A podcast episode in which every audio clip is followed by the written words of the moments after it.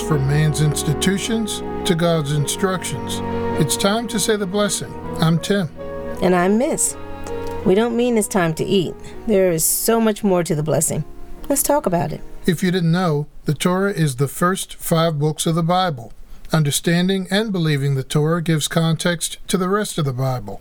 The Bible is all about Yeshua, our Messiah. Amen. You can email us at redpilltorah at gmail.com. Find us at our website, www.redpilltorah.com. Follow us on redpilltorah.podbean.com, on Facebook, Twitter, Tumblr, YouTube, or wherever you hear your favorite podcasts. We love to hear from you. And don't forget to like, share, and subscribe. And a big shalom for our listeners in Texas and Egypt. Listen out for Red Pill Torah on a radio station near you. Red Pill Torah is an outreach ministry of B'nai Ephraim Messianic Ministries and Assembly. We haven't recorded an episode in a while. Miss, I think it's like riding a bike. I hope we aren't too rusty. I think we'll be okay. We've had a lot happen over the past few weeks. Mm-hmm. Some ministries and podcasts have a full staff of people to do social media, public relations, manage the technology, book guests, and whatever else needs to be done. Here at Red Pill Torah, so far, it's just you and me, Daddy. Mm-hmm. We spend great time together. We enjoy family and great friends. We study and worship. We help other people and ministries. We work, we plan, and we record for Red Pill Torah. We recently started a ministry called B'nai Ephraim Messianic Ministries and Assembly. We have friends who are stepping in to help us, and that's really great. Yeah, it is really great that Elohim moved on their hearts to want to be involved more. Mm-hmm. We hope to tell you more about B'nai Ephraim, Messianic Ministries, and Assembly in the near future. We're excited about how the Father will bless us to be a blessing. And speaking of blessings, we had a really great blessing happen in our lives. Since the last podcast, we welcomed our sixth grandchild and second grandson into the world. That's right, Daddy. And he's a beautiful young man. Mm-hmm. Everyone is fine and well, and I'm sure our son in law will get some rest eventually.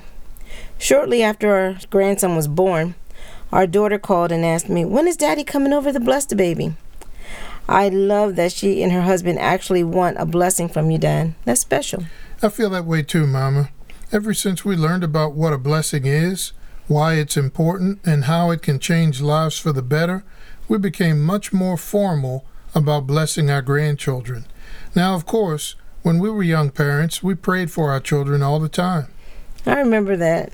And I remember how you would always bless them before you left for work and they left for school. Yeah, I remember those days too. Those were good days, Mama. We also raised them in a way that positioned them to know Jehovah for themselves, even though we didn't really know or appreciate his holy name at the time.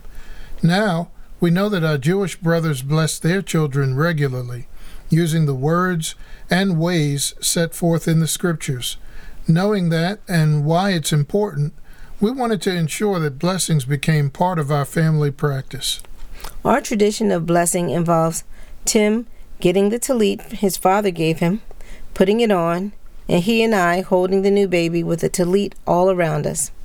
The tallit is a reminder for us to obey the commandments of Elohim. It also reminds us of his faithful love and his covenant. We acknowledge our part in the covenant and begin to fulfill our part with the prayers of blessing. The topic of blessings has been front and center for us since this month began. Now, a few weeks ago, we studied one of my favorite Torah portions. It's called Vayechi, which means, and he lived. Now, I love this Torah reading because we get to see, in some detail, the transfer of the blessing within Israel's family. We talk about the blessing a lot, but I don't think we've ever defined what a blessing is. So, Mama, tell us exactly what a blessing is. Well, Daddy, a blessing is a way to convey or call attention to a person's potential, their potential to achieve and to excel. A blessing stimulates prosperity, growth, and power. The Hebrew word for blessing is barach. In contrast, the Hebrew word arar is often translated as curse. It means to isolate, to bring to ruin, or to bind, restricting freedom. A blessing is all about freedom from constraints and limitations. It is a way to make a positive contribution to a person or people's future. In Genesis chapter 47, Joseph has already been made viceroy of Egypt. He has identified himself to his brothers, sent them to bring the family to Egypt, and the family has arrived. Verse 7 says that Joseph escorted Jacob, his father, in to meet Pharaoh, and Jacob blessed Pharaoh. In a way, Pharaoh had grafted himself in on the blessings that Jehovah had given to Joseph. Remember that Elohim caused everything that Joseph did to prosper. Now that sounds like a blessing to me. By giving Joseph such a high position, Pharaoh agreed with Elohim. The rest was that the known world was saved and Pharaoh became significantly more wealthy and powerful without doing any additional work or making any new decisions.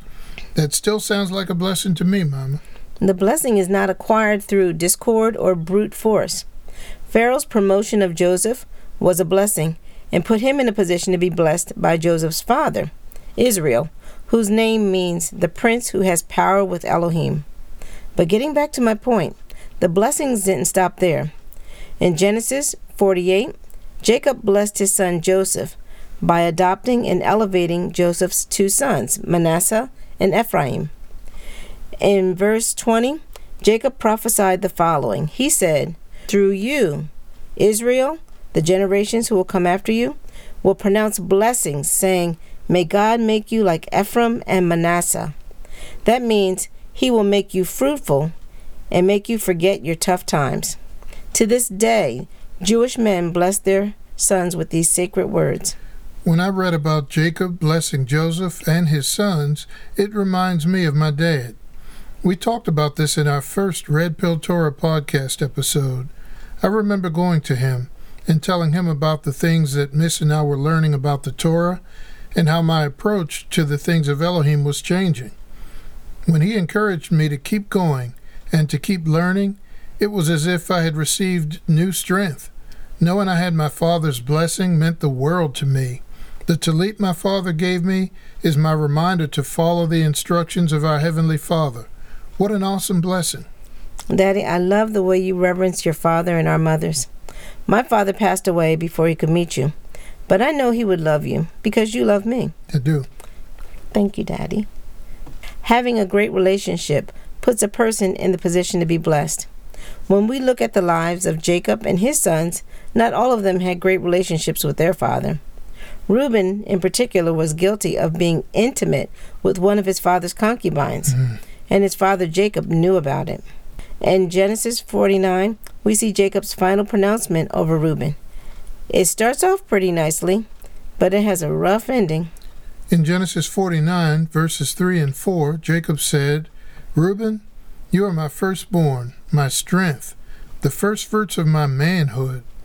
Though superior in vigor and power, you are unstable as water, so your superiority will end, mm. because you climbed into your father's bed and defiled it. He climbed onto my concubine's couch. So with that, it was made official. Reuben was born first, but he would not receive the firstborn blessing. We see a similar issue earlier in the life of Isaac. It involved Esau and his actions after realizing he would not receive the firstborn blessing. Hebrews chapter 12 mentions that incident. Reading from verse 15, it says, See to it that no one misses out on Elohim's grace, that no root of bitterness springing up causes trouble and thus contaminates many, and that no one is sexually immoral or godless like Esau who in exchange for a single meal gave up his rights as the firstborn. For you know that afterwards, when he wanted to obtain his father's blessing, he was rejected. Indeed, even though he sought it with tears, his change of heart was to no avail. Daddy, once Esau and Reuben had taken themselves out of position to receive the blessing, the blessing was not available to them. Mm-hmm. They did not get a second chance. The blessing went to someone else permanently. Mama, that's a powerful message about how we should approach receiving a blessing. Now, when it comes to conveying a blessing, we should not be rash or act as if we can take back whatever blessing we may speak. In Genesis 27, When Isaac realized that he had blessed Jacob and not Esau, he did not in any way suggest that he could change or undo his blessing. He basically told Esau that his brother Jacob would have dominion over him. When we bless, our yes needs to be a yes, and our no needs to be a clear no. That's right, Daddy. Psalms 119 is an amazing psalm.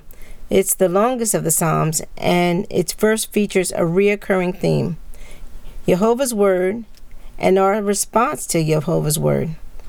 Uh, let me read Psalm 119, 1 through 3. It says, Blessed are those whose way of life is blameless, who live by the Torah of Jehovah. Blessed are those who observe his instructions, who seek him wholeheartedly. They do nothing wrong, they live by his ways. And let's not forget Yeshua's teaching about blessings in Matthew chapter 5, 1 through 12. It's popularly known as the Beatitudes. I thought he was just doing a spontaneous teaching.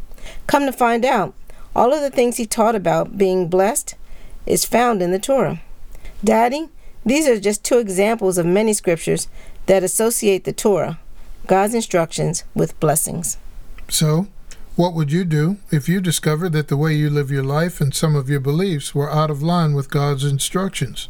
Would you take the blue pill and quietly harbor low expectations when it comes to bestowing a blessing or receiving a blessing?